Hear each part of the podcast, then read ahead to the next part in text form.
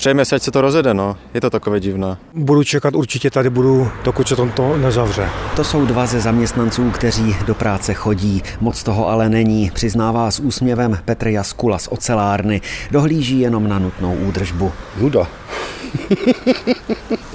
Sedm a půl hodiny nudy, ne? Pracuje buď přímo v závodě, anebo z domu, teď asi čtvrtina z 6 tisíc zaměstnanců. Většina oslovených už si ale hledá jinou práci, i když najít něco stejně placeného, jak říkají, jednoduché nebude. Tak už jsem pil, párkrát se poptat tam a tam, ale za ty peníze, co mám tady, mi nikdo už nedá takové prachy tady. Samozřejmě se, se ohlížím po jiných zaměstnání, životopisy. Tak samozřejmě uvažuju, dívám se, jo, chodím po nějakých výběrových řízeních, jo, ale to tak jako všechno. Provoz se obnovuje zatím zatím jenom částečně. Třeba na Rourovnu se teď vrací stovka lidí, potvrdila mluvčí huti Kateřina Zajíčková. Dále se nám podařilo rozjet výrobu svodidel, snažíme se o zajištění externího vstupního materiálu, abychom mohli pokračovat ve výrobě. Byla zprovozněna kotelna na koksovně a během týdne budou provedeny technická opatření pro zajištění jejího provozu na plný výkon. Huť k obnovení výroby bez energií od Tamehu potřebuje například pro válcovnu polotovary, takzvané bramy. Jej jejich dovoz z Rumunska a od dalších dodavatelů se podle mluvčí huti připravuje.